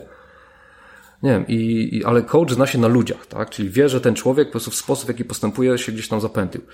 I, I to musimy też jasno gdzieś tam odróżnić. Oczywiście mamy w Polsce teraz dużo hejtu na quasi coachów, już nie chcę wymieniać tutaj z nazwiska. Gdzieś tam się dużo tego pojawia. Yy, być może dlatego, że ludzie nie rozumieją, co ten człowiek mówi. Być może ten człowiek sam yy, też coś yy, gra tutaj. Różne, różne są przypadki. Nie chcę tutaj wchodzić w ten temat, ale chcę, żebyście dobrze zrozumieli, że to są różne role. Od każdej roli oczekuję czegoś innego. I, i, i na przykład jak mamy duży projekt doradczy, tak, to w takim projekcie e, moi ludzie grają rolę trenera, niektórzy grają rolę, rolę doradcy, eksperta, inni grają, grają rolę mentora, coacha, tak, który jest zespołem blisko, bo często jest tak, na przykład po szkoleniu yy, szef mówi, no panie Sławku, wy to fajnie opowiadacie, ale, tu cytat, mamy specyficzny projekt. Wszyscy mają specyficzne projekty i to się u nas tak nie da łatwo wdrożyć, bo mamy coś tam, coś tam i potrzebowalibyśmy, żebyście to nam zaprojektowali. Albo potrzebowalibyśmy, żebyście zaprojektowali i posiedzieli z nami parę tygodni czy parę miesięcy, żeby to wdrożyć. I, w, I wtedy nie każdy trener ma czas, po pierwsze, a nie każdy trener ma też predyspozycję, żeby stać się mentorem czy ekspertem i vice versa, nie każdy ekspert będzie trenerem. Też yy, chciałbym was zostawić, was słuchaczy, z takim przemyśleniem, że to, o czym my tutaj mówimy, żebyście sobie dobrze te role rozróżnili i jeżeli ktoś myśli o, o, o o tym, że chce jakiś nowy krok podjąć w swojej karierze, to żeby się dobrze zastanowić. Ta druga noga, ta miękka noga, którą chcesz sobie zbudować, czy to musi być trenerska, czy może ekspercka, czy, czy mentorska, czy na pewno nie nauczycielska, tego nie chcecie robić. Okej, okay, to, to już może wystarczy do mojego przydługiego wywodu o tym, jak ja widzę te role. Jasne, dzięki za to, za to naświetlenie tego rozróżnienia. Wydaje mi się, że ta rola trenerska wydaje się być najbardziej zaawansowana, jeśli chodzi o taki rozwój osoby, która chciałaby szkolić, prawda? Ponieważ wymaga kombinacji nie tylko umiejętności twardych, ale i miękkich. Także taki zbalansowany, zbalansowany rozwój wydaje mi się, że jest e, potrzebny. Tak, tak. Z tych wszystkich ról, które wymieniłem, w tej roli jest. Yy, ona nie musi mieć wszystkich słupków na maks, jak sobie wyobrazicie taką postać w grze RPG, ale musi mieć to zbilansowane. Tego podcastu słuchają głównie osoby, które są powiedzmy juniorami, ale, albo które dopiero planują wejść do świata IT, ale również wielu doświadczonych e, programistów, testerów. I powiedzmy, że jestem właśnie taką doświadczoną osobą, chciałbym wejść w ten biznes szkoleń, chciałbym zająć się szkoleniami. Nie robiłem tego wcześniej, ale powiedzmy mam już jakąś tam markę eksperta wyrobioną. Czy według Ciebie powinienem rozpocząć działać samodzielnie, jako szkoleniowiec, jako trener, czy też możesz zgłosić się do takiej firmy jak Twoja i działać pod jej auspicjami? Mhm. Teraz tak, jak mam odpowiedzieć na to pytanie, żeby nie zabrzmiało, że bardzo o, chciałbym zasugerować drugą ścieżkę, y, to odpowiem tak. Jako taki y, wolny strzelec, problem jaki masz albo będziesz mieć jest taki, że ciężko jest zdobyć zaufanie. Tak, niby dlaczego klient ma, nie chodzi o pieniądze, bo tak jak mówię, wydatek na, na szkolenie nie jest tak krytyczny jak przestój w pracy, ma zatrzymać prze, na, na trzy dni i zaryzykować to, że ty, że ty yy, wniesiesz wartość tym swoim szkoleniem, doradztwem. Więc on, yy, no może być ciężko takie, pozyskać takie zaufanie. Oczywiście yy, są, jest, są, są ludzie, którzy sobie to świetnie radzą, bo budują swoją markę umiejętnie, Y, są ludzie, którzy na przykład pracowali w jakiejś firmie, tam się dali poznać, z jakiegoś powodu chcieli już zostawić ten projekt, odeszli z firmy, ale dalej zostali doradcą, trenerem, czyli sobie wracali do firmy po to, żeby z wolnej stopy nauczać. I sam mam parę takich przypadków, takich trenerów, którzy właśnie będąc pracownikiem gigantycznej organizacji nie byli słuchani, ale gdy tylko zwolnili się i zaczęli z wolnej stopy doradzać, to nagle już, wiecie, proroka z, z innej wioski się słucha bardziej niż ze swojej wioski. To jest znany syndrom, więc, więc wtedy z wolnej stopy byli w stanie to robić, ale u jednego klienta. Dwóch, góra trzech, tak? Natomiast to, no to, to zależy od, zapotrzebowania, czy to ci wystarczy na swobodne życie na bieżąco, może tak, może nie, zależy od, od ruchu. Więc może być to problematyczne. Ja sam y, tą markę budowałem przez wiele lat, żeby, żeby zbudować tego typu zaufanie, że klienci przychodzą do nas i praktycznie, no praktycznie już, już od pierwszego, drugiego spotkania opowiadają nam dużo takich bardzo no, tajnych rzeczy, tak? Czyli jesteśmy w stanie zagłębić się w to na takim poziomie zaufania, że, że wchodzimy w głąb, w głąb, w głąb organizacji. I to, to są lata, to są lata, żeby zbudować tego typu zaufanie. Wspomniałeś, że jedną z motywacji osób, które chciałyby być trenerami jest inny poziom wynagrodzeń, inna stawka godzinowa, powiedzmy, tak? Czy jakaś, jakaś taka motywacja właśnie finansowa. Czy możesz zdradzić, na jakie średnio oczywiście wynagrodzenie można liczyć w tej branży? Hmm. Wiesz co, to bardzo zależy od y, tematu szkolenia, czy to jest temat taki powszechny, gdzie ta wiedza jest powszechna, jest bardzo wiele alternatyw na rynku, e, albo czy to jest temat bardzo e, ekskluzywny, nazwijmy to. Po drugie, czy Twoja osoba jako trenera wnosi wartość dodaną, na przykład autorytet danej osoby powoduje, że zespół, który ma opór przed wejściem w, daną, w dane podejście, technologię, jakby jest w stanie się szybciej, łatwiej przekonać więc wchodzi wiele tych aspektów. Natomiast jak sobie pomyślicie o takiej stawce, takiej dobrej stawce seniorskiej w Polsce, za godzinę czy za dzień, no to yy, jako trener możesz myśleć o, ich, o jej wielokrotnościach. Być może podwójnej, jeżeli jest to początek, być może czterokrotnej, jeżeli jest to bardzo specyficzny przypadek. No tak, ale do, do takiego szkolenia trzeba się przygotować również, prawda? To, to też, też są jakieś godziny zainwestowane, więc zastanawiam się, prawda? Tak. Wypłata jest tylko za, za te godziny przeprowadzonego szkolenia, natomiast e, cała otoczka wokoło również wymaga czasu.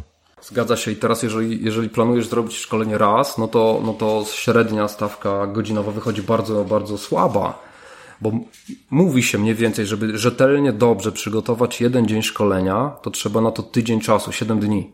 Żeby, żeby to rzetelnie przygotować z zadaniami, yy, które są przemyślane tak, żeby przewidzieć pewne problemy uczestników, antycypować je, przewidzieć alternatywne rozwiązania, yy, przewidzieć, że niektórzy zrobią to szybciej i dać im zadania tak zwane z gwiazdką, Plus, jak robisz takie materiały, nagle wychodzi, że ty nie wiesz wszystkiego. Że jest parę miejsc, których nigdy nie eksplorowałeś i musisz się douczyć, bo zawsze trener boi się, że zagną mnie, zadadzą mi pytanie. Szczególnie początkujący trener ma takie oczekiwanie, muszę znać odpowiedź na każde pytanie. To nie jest prawdą i to spala ludzi. Nie muszę. Ja, ja otwarcie mówię, nie wiem. Tego nie wiem, nigdy tego nie robiłem, nie chcę wam wymyślać. Moim zdaniem szukałbym w tych kierunkach. Intuicyjnie mówi. Natomiast początkujący trener yy, nie wyjdzie z domu. Tak, dosłownie jego ciało załatwi mu psychosomatyczną reakcję, na przykład rozwolnienie, jeżeli nie będzie znał odpowiedzi na każde pytanie, bo uważa, że powinien. To jest wynik polskiej, polskiego systemu edukacji, prawda, ogólnie pruskiego prawdopodobnie. Więc to jest ogromny koszt przygotowania. Natomiast y, każdy trener wchodząc na tą ścieżkę zakłada, że to będzie od, odcinał kupony, tak, poświęci ten miesiąc na przygotowanie tematu, po to, aby z czasem go oczywiście odświeżać, tak, bo, bo frameworki się bardzo szybko zmieniają, Y, plus wiedza z projektów. Tak, przynosisz nowe rozwiązania, modyfikujesz rozwiązania w swoich zadaniach. od razu powiem, większość naszych zadań to jest jakaś narracja, wiecie, używa się zwykle narracji takiej, która nie jest tajna. Jakiś, jakiś e, handel, jakieś rezerwacje biletów, takie rzeczy, które są powszechnie znane, ale zaszywamy w tym problemy, które widzieliśmy w różnych projektach, po to, żeby naprowadzić uczestników, żeby się przewrócili na tym, na tym problemie, a ta narracja jest wtórna tutaj. I, i, I, cały czas jakby, jak, na przykład jak mamy zadania z DDD, gdzie u nas około 7 osób prowadzi ten temat, no to zmodyfikujemy ich kształt, ich treść po to, żeby odzwierciedlały nasze nowe jakby zdobycze gdzieś tam doświadczeń. Sławku, sam jesteś trenerem, od wielu lat prowadzisz szkolenia. Czy według Ciebie jest to dobra ścieżka kariery? W tym sensie, czy miałeś okazję obserwować sytuację, że osoba próbuje takiej kariery, tej ścieżki kariery i jednak stwierdza, że to nie jest dla niej i wraca na przykład do programowania. Znaczy tak, że, że wraca, to, to nie, nie nazwałbym tego tak, bo, bo każdy trener nasz techniczny programuje na co dzień, tak? To, to nie jest tak, że, że on tylko szkoli, bo to nic z tego nie będzie. Y, natomiast wracając, czy każdy? Nie. Nie, nie. Y, to jest tak. W tym, w tym momencie w firmie mamy około 60 trenerów, z czego nie wiem, jakieś takie, tak sobie myślę, dwa, trzy przypadki, ale to jest znowu też moja prywatna intuicja, intuicja. Ja czułem, że ta osoba nie będzie, nie będzie dobrym trenerem, że ludzie jej nie polubią, bo on się nie da polubić, że on się nie zaangażuje na tyle, bo nie jest typem, który się zaciska zęby i się angażuje. Ja to czułem. Znowu no, może zapytać, a jakie konkretne mierzalne cechy y, wpływają na uczucie, tak? Czy napięcia na ścięgnach szyjnych, czy zmrużenia oczu, czy tętno oddechu, czy coś, czy, czy sposób budowania zdań, czy, czy sposób kładzenia akcentów w zdaniach.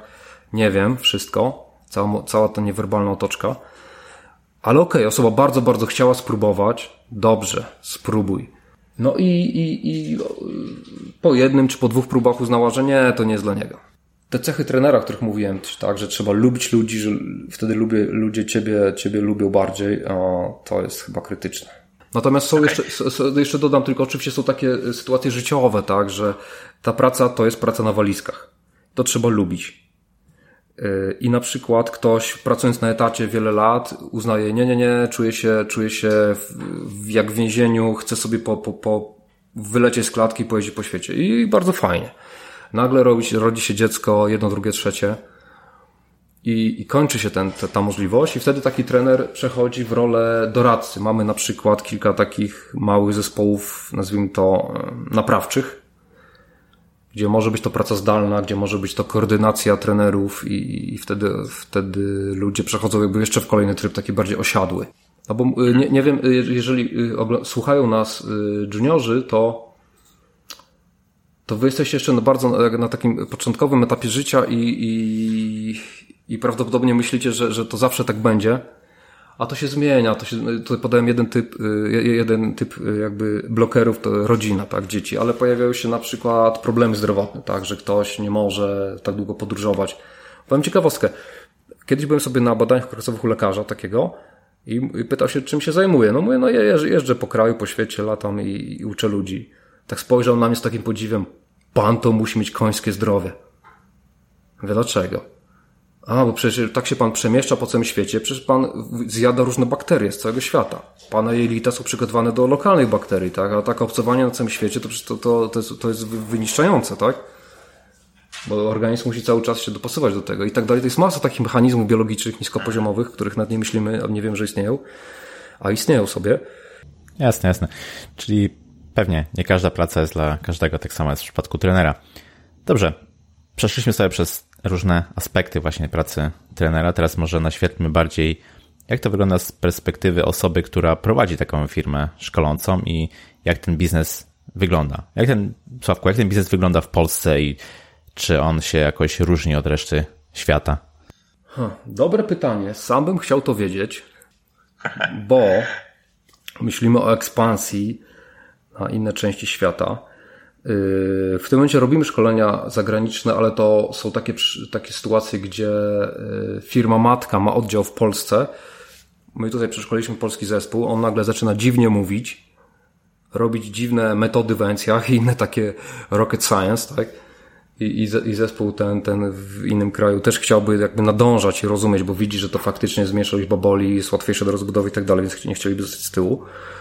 Wydaje się, wydaje się, że tak. W Polsce jest troszkę inna mentalność, tak jak sobie rozmawiam z ludźmi, którzy, którzy szkolą na zachodzie.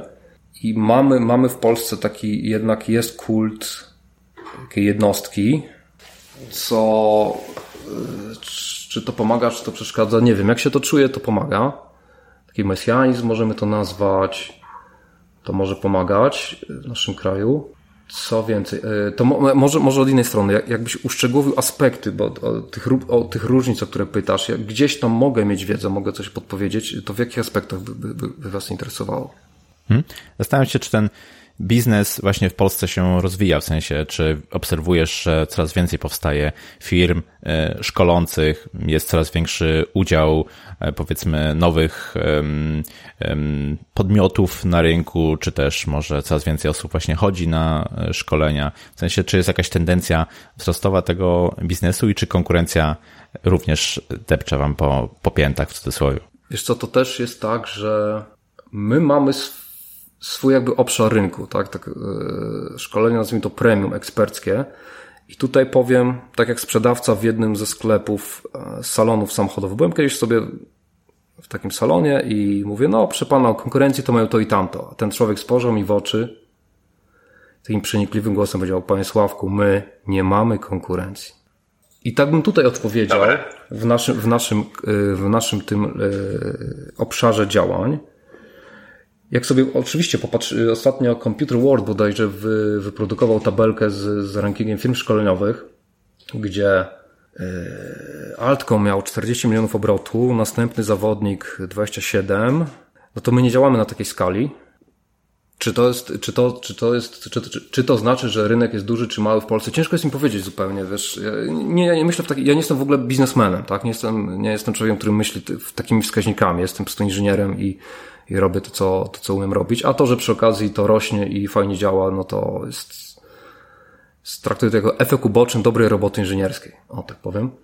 To jest jakby mój sposób myślenia. Yy, czy te, pytałeś, czy konkurencja depcze na, na podmiotach, no to ona powiedzmy nie istnieje w mojej percepcji. W naszej malutkiej działce, malutkiej bardzo, hmm, czy rynek rośnie? Ciężko powiedzieć, yy, nie analizuję tego, ale tak sobie myślę, wiesz, że mamy teraz szkoły programowania ministerstwo, nie pamiętam które, bodajże edukacji odpala gigantyczny projekt, bodajże dziesięciocyfrowy na to, żeby przy, przysposabiać Polaków do programowania, żeby Polska była, tam cel strategiczny jest taki, żeby Polska była głównym dostawcą eksperckich usług tam w Europie. Więc tych ludzi będzie masa. Nowych ludzi, którzy przyjadą, wjadą do branży. Tych ludzi, tak? I teraz tak, my się, my się nie pozycjonujemy w tych szkołach, ale tych ludzi za chwilę trzeba będzie upgrade'ować więc to będzie na pewno rosło. Są jakieś z zeszłego roku statystyki, że, że rocznie produkuje się, w cudzysłowie, uczelnie produkują 25 tysięcy tak zwanych informatyków. Tak, gdzie tutaj mamy przeróżne specjalizacje, tak, z czego do programowania się nadaje nie wiem jaki procent, a rynek potrzebuje 75 tysięcy, głównie programistów rocznie no to gdzieś skądś trzeba będzie to, to próbować zasypać tą lukę, co spowoduje, bo ja patrzę na to w perspektywie, perspektywie paru lat. Czyli ci ludzie sobie wejdą na, na rynek, będą inkubowani tam do juniora i za chwilę będą musi potrzebowali specjalistycznych szkoleń pod konkretne problemy. Dwa, ten czynnik, o którym mówiłem, że outsourcing w Polsce zmienia się pod, pod kątem doradztwa, specjalizacji. I to wszystko mi tak się w głowie łączy dobrze. Znaczy, Dokładnie, łączy się w taki sposób, że jestem pośrodku tego wszystkiego. No tak, najlepsze, najlepsze miejsce chyba w tej sytuacji. Ja obserwując z zewnątrz przez, przez kilka ostatnich lat widzę, że mm, zapotrzebowanie zdecydowanie jest. Mam wrażenie, że ono nie jest właśnie w pełni pokrywane. Być może wynika to trochę ze specyfiki tej branży, ponieważ oczywiście są pewne tematy, pewne aspekty, które są niezmienne, które powiedzmy no, są jakimś fundamentem, ale jest też taka nadbudowa w postaci tych technologii, które zmieniają się bardzo szybko i e, być może jeszcze nie został wypracowany jakiś taki model czy biznesowy w sensie, który pozwoli na robienie takich szkoleń szybko zmieniających się i no takich powiedzmy sprawnie pokrywających jakieś zapotrzebowanie rynku, ale to no, zobaczymy. A mówiąc tutaj właśnie jeszcze o tematach, czy o tych technologiach, z których szkolenia są robione, jakie najczęściej e, tematy pokrywać? Jakie są najczęstsze tematy szkoleń Botezy? I tutaj znowu, zanim powiem, jakie są najczęściej, to powiem, że to też jest skrzywione tym, że my się pozycjonujemy w pewnych e, niszach. E, I tak, u nas głównie to jest Java, .NET i na frontendzie w tym momencie Angular, React, no w stronę Reacta to się trochę przesuwa, ale Angular też się trzyma w tych starszych projektach. E, ale znowuż, to jest dlatego, że my tutaj się pozycjonujemy e, nieustannie. Mikroserwisy, domain-driven design, testowanie automatyczne, e, wzorce architektoniczne, projektowe, cały craftsmanship, integration, delivery, mm, mm, mm, tak, tak sobie patrzę po, po takich statystykach. Ale też gdy, gdyby ktoś mnie zapytał, a, a dlaczego nie Excel na przykład, szkolenia z, z ogólnie z Office'a, bo nie, bo my tego nie robimy, ale jaki jest rynek na to? Pewnie ogromny, ale pewnie z drugiej strony też dobrze obsadzony, przez co z punktu widzenia trenerskiego e, nieatrakcyjny. E, to też jakby wiesz, wynika z tego, że, że, że ta grupa ludzi, którą my tworzymy, jakby specjalizuje się w jakichś obszarach, My tą grupę poszerzamy cały czas, jak najbardziej chcemy, chcemy wchodzić w nowe obszary i, i to się tak jakby w miarę, w miarę gładko przechodzi. Na przykład nasi klienci potrzebują czegoś, do naszej grupy ktoś dołącza, vice versa, do naszej grupy ktoś dołącza, klienci zauważają nowe możliwości i to się tak dosyć płynnie, e, organicznie sobie rośnie. Także nie ma w tym, wiesz, jakiegoś masterplanu, strategii e, i tak dalej. Tak jak mówiłem, my jesteśmy inżynierami, my myślimy w trochę inny sposób. Jasne. Czyli macie jakąś swoją specjalizację, która jest jednocześnie waszym wyróżnikiem i myślę, że myślę, że to jest dobry kierunek. A jak to, jak to jest, jeśli chodzi o współpracę z firmami, z waszymi klientami? Czy, czy to są takie współprace, współprace długofalowe, długoterminowe, czy też, nie wiem, szkolenia takie jednorazowe, które zamykają temat? Mhm. E, zwykle zaczyna się to od, od tego jednorazowego. Klient chce sobie spróbować. No mamy w tym momencie 300 klientów, więc, więc tak jak patrzę, wszyscy wracają do nas. Przy takim wolumenie szkoleń zdarza się czasem tak zwany fuck up, czyli szkolenie jest nieudane. Mm, to się zdarza kilka razy w roku. Jeżeli słucha nas, nas ktoś, kto doświadczył czegoś takiego, no to ja po raz kolejny mogę tylko przeprosić i, i zwykle wtedy y, robimy program naprawczy, czyli powtarzamy szkolenie gratis, albo dodajemy gratis dzień, albo do, dodajemy doradztwo po to, żeby pokazać klientowi, że słuchaj, tutaj gdzieś się być może nie dogadaliśmy, z różnych powodów, ale to, no to jest wy, wypadeczek taki, no dwa, trzy razy w roku się zdarza i, i to naprawiamy, więc y, podsumowując, klienci wracają do nas zawsze. Y, I ta współpraca, jeżeli, jeżeli zaczyna się od epizodu, jest kontynuowana i mamy teraz kilkunastu takich dużych klientów, z którymi mamy umowę. No są dwa etapy. Jest umowa o, e, o współpracy, gdzieś mamy taką ramową umowę po prostu, gdzie, gdzie mamy x szkoleń w ciągu roku zaplanowanych, gdzie jakby finansowo jest to obliczone, zamrożone, nie fluktuuje i tak dalej. Natomiast z tego dalej część klientów przechodzi na umowę partnerską, gdzie jesteśmy partnerami. Co to oznacza? To znaczy na przykład, że dla klienta atrakcyjne jest to, że może podać w ogłoszeniu o pracę, że oprócz piłkarzyków i opieki medycznej i, i Scrama i innych rzeczy oferuje nasze szkolenia. Że to jest jakby w standardzie. Na przykład, jeżeli doradzamy w jakimś projekcie i projektujemy rozwiązanie, implementujemy je razem z zespołem, bo my nigdy nie bierzemy jakby nie wchodzimy w takie projekty, gdzie programujemy za kogoś. Nie, nie, nie. My pomagamy zespołowi, żeby on programował, my bardziej budujemy zespół, żeby zespół rósł, wzmacniał się, bo to jest dla klienta dużo ważniejsze. Bo on sobie ludzi znajdzie, tak, ale chodzi o tych ludzi upgrade'ować bardzo szybko, więc my, my jakby programując z nimi w parach, budujemy ich. I wtedy, i wtedy klient, jak partner, y, może na konferencjach pochwali się tym, że jeżeli jego ludzie występują na, konfer na konferencji technicznej i opowiadają o rozwiązaniu, no to mogą się pochwalić, że a tutaj ludzie z Botegi nam pomogli to pokierować w tym kierunku. Mm, to są takie, takie benefity, które klient jakby sobie partner y, korzysta z tego, no a, a między nami są już takie powiedzmy już nazwijmy to strategiczne umowy, w które no nie będziemy tutaj wchodzić na pewno. Jeden z takich wyróżników, taką drugą nogą bym powiedział, która charakteryzuje Botega jest to, że posiadacie w swojej ofercie szkolenia z tematów miękkich. Widziałem takie takie szkolenia na przykład z Agile, z Scruma, Project Managementu, podejmowania decyzji i tak dalej. Zastanawiam się, czy widzieliście na rynku potrzebę wprowadzenia tego typu zakresu szkoleń? Tak, tutaj, tutaj no, no, tematy agile'owe to jakby no, są standardowe, tak? Każda, każda firma je posiada szkolenie w ofercie, natomiast bo są dwa, dwa może filary. Temat procesowy, agile'owy i temat miękki, miękki, taki naprawdę, tak? I ten temat procesowy, powiem wprost, może nie politycznie, nie, ale no powiem tak. Dużo naszych klientów przychodziło do nas, mówili, mówili słuchaj, mieliśmy drugiego, trzeciego magika, coacha jailowego, bardzo to się skończyło źle i przyjdźcie, poprawcie to.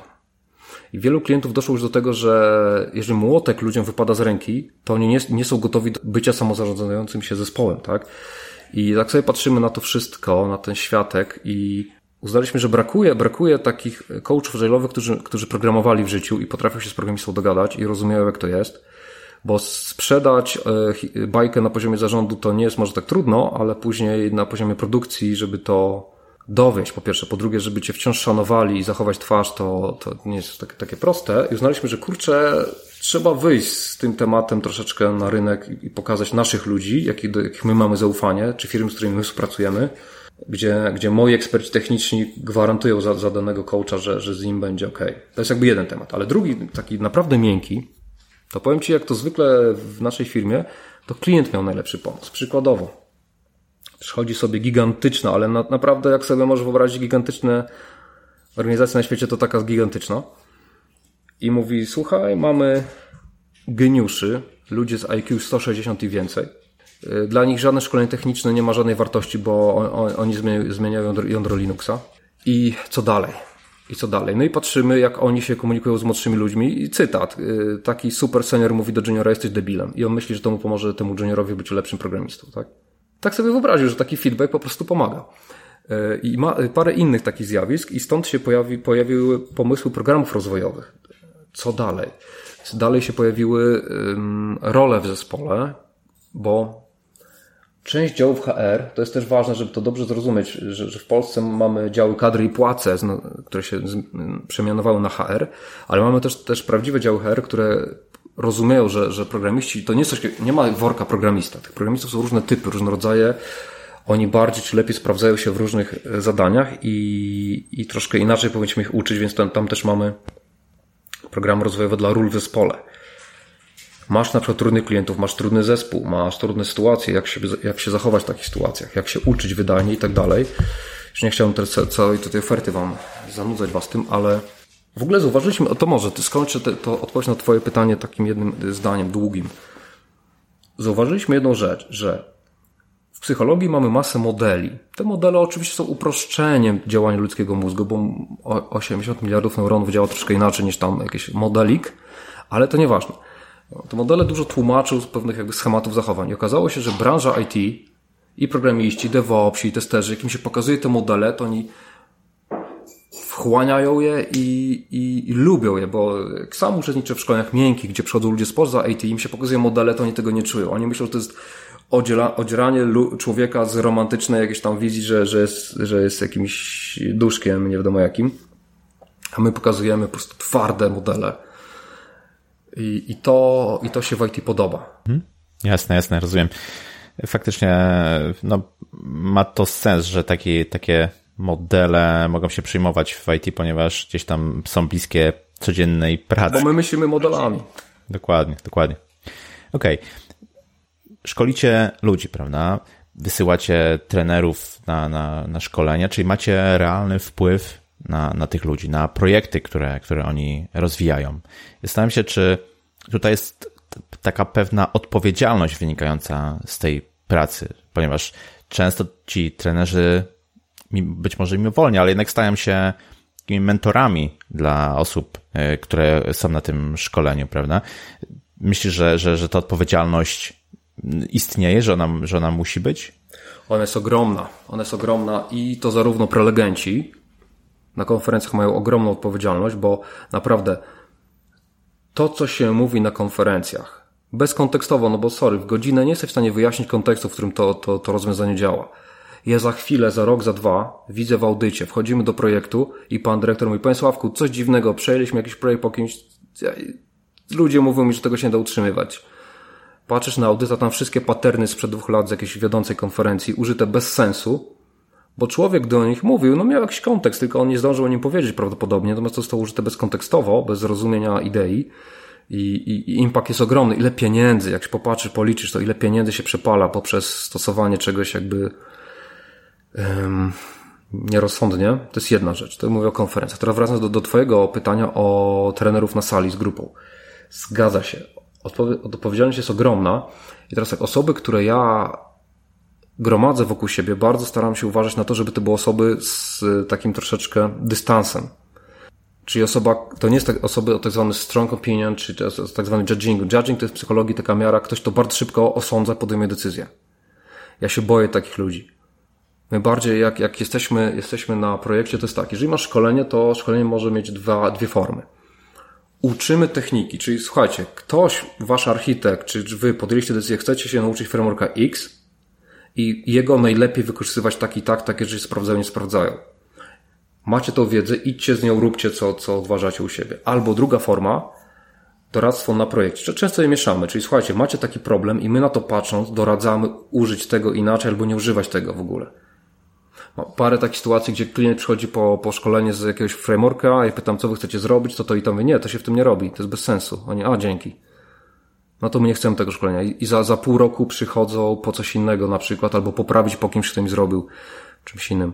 Yy, więc, yy, więc odpowiedzialność, po pierwsze, to nie, nie doprowadzać do sytuacji, w której klient, w sensie grupa uczestnicząca, może na opak zrozumieć to, co mówisz. Dlatego trzeba bardzo dobrze zbudować kontekst taki, taki, taki wygląda problem, tak i tak się to rozwiązuje. Dla mnie świadomy programista to jest ktoś, kto jest na tym trzecim poziomie kompetencji, czyli potrafi, potrafi klasyfikować problemy, potrafi sklasyfikować narzędzia, rozwiązania i dobiera po prostu, ma taką hashmapę. Ten problem, tą klasą rozwiązania. Tak, I na to stawiamy największy nacisk, żeby zrozumieć kontekst użycia danej techniki. Bo inaczej to, to nic, nic dobrego z tego nie wyjdzie. I druga odpowiedzialność – bo raz, odpowiadasz za, za tą grupę, co ona zrozumie, co ona pójdzie i zrobi w kodzie.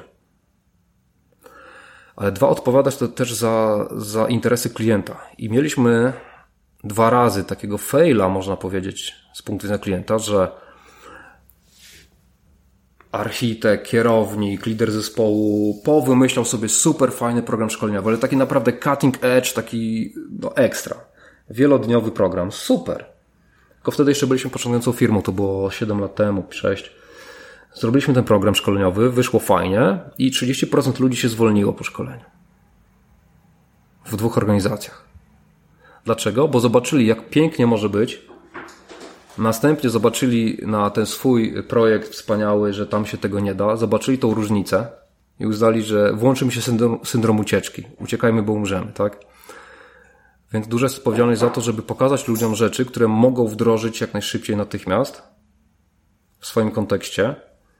Bo też to, że wiesz, pokażesz im piękny świat, ale być może oni, oni gdzieś tam w swoim mieście nie są w stanie y, nigdzie zastosować tej wiedzy, bo to, to jest jakby nie, nie, nie ten kontekst.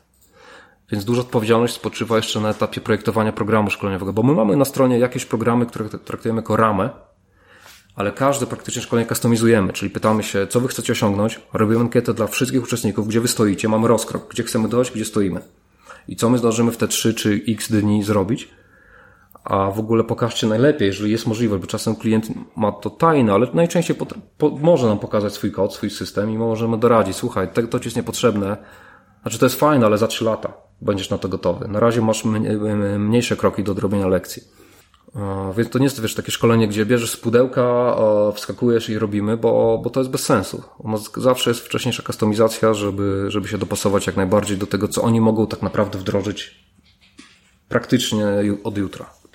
Powiedz proszę, od pewnego czasu, tak naprawdę od kilku lat, obserwujemy taki stały wzrost e-learningu, nie tylko w Polsce, na całym świecie. Mamy takie platformy jak Udemy, Coursera, Pluralsight i one dostarczają kursów na praktycznie już każdy temat dowolny, jaki sobie można tylko pomyśleć.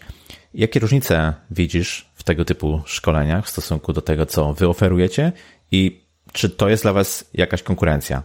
Mhm. Zastanawiałem się nad tym. Wydawałoby się, że jest ogromna, ale jakoś tego nie widać w żaden sposób. Dlaczego? I tutaj wchodzi parę aspektów tego, jak się ludzie uczą,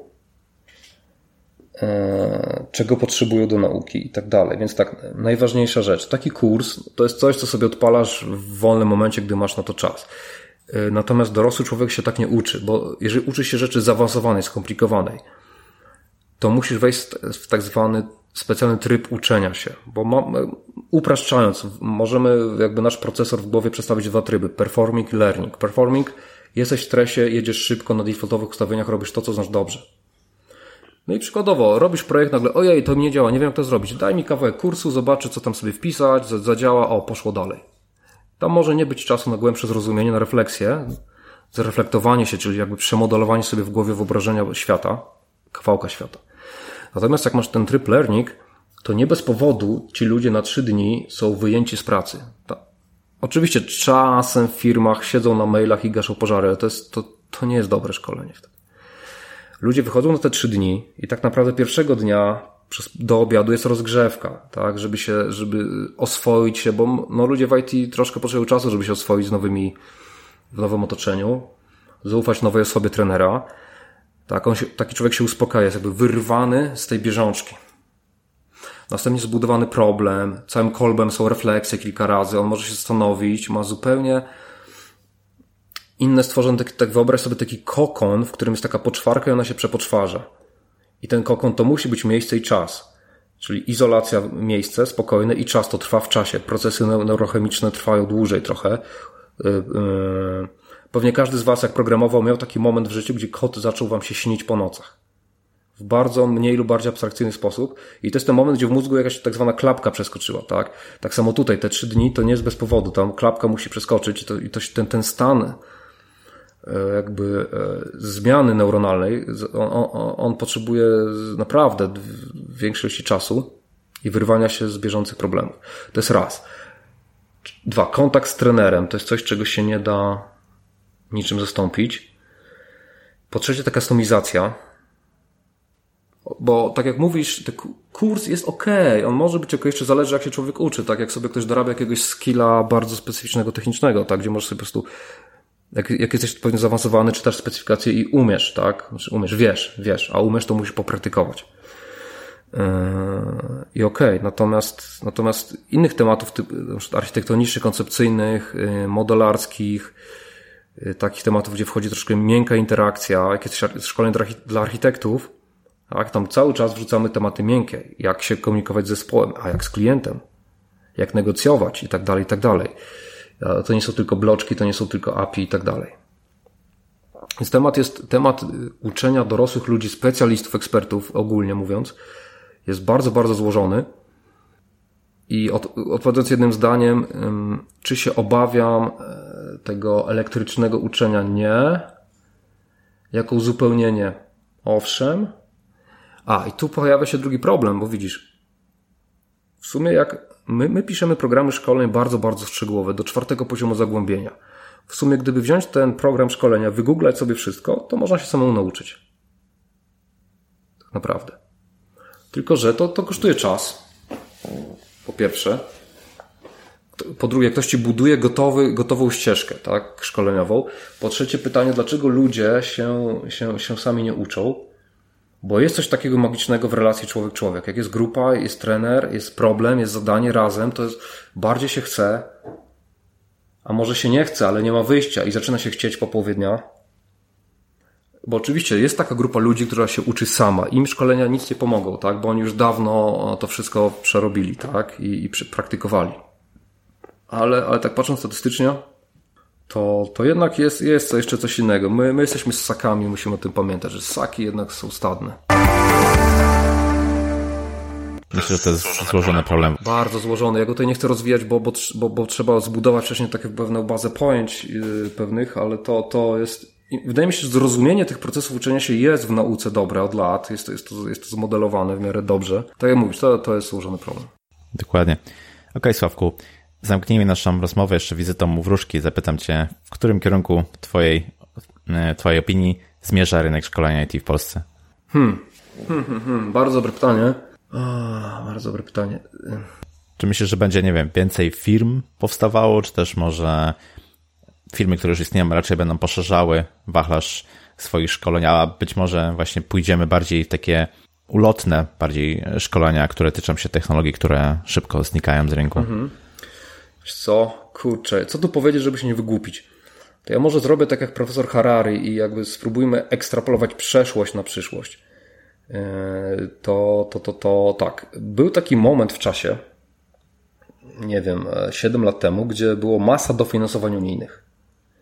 I model wyglądał w taki sposób na szkolenia, że, że powstały jak grzyby po deszczu firmy krzaki szkoleniowe, pozyskały te dofinansowania, bo taki był model, że firma szkoleniowa pozyskuje pieniądze i szukali na gwałt e, e, klientów i trenerów.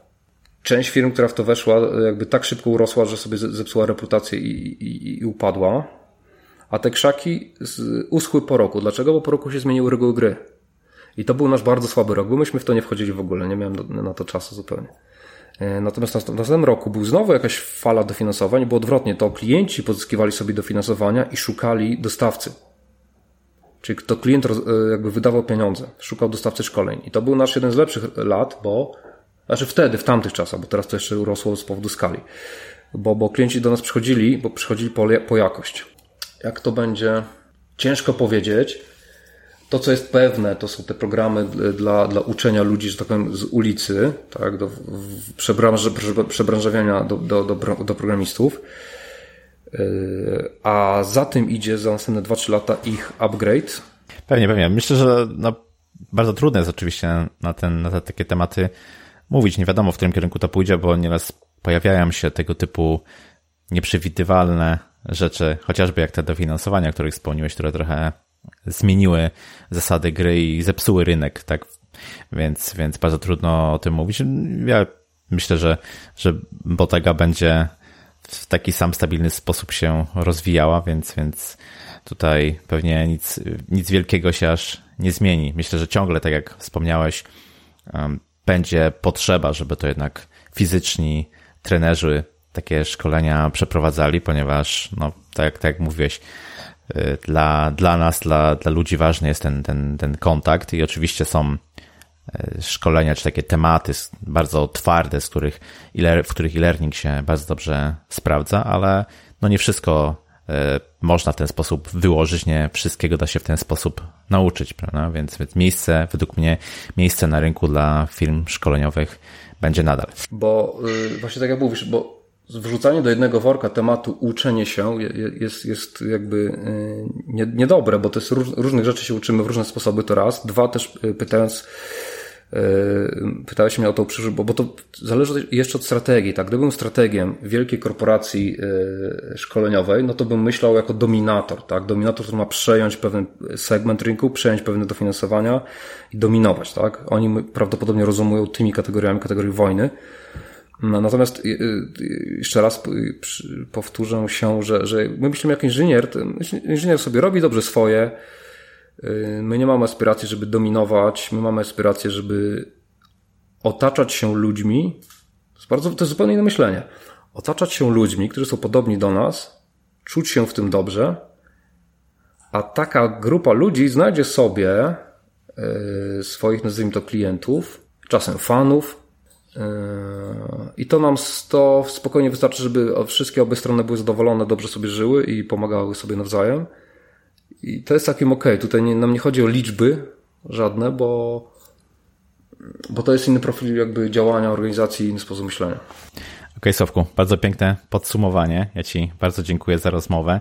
Fajnie, że tutaj udało nam się pokazać te trzy perspektywy osoby, która uczestniczy w szkoleniach, osoby, która jest trenerem i osoby, która jest odpowiedzialna za ten biznes. Świetna, świetna rozmowa, bardzo przyjemnie mi się ten czas z Tobą spędziło.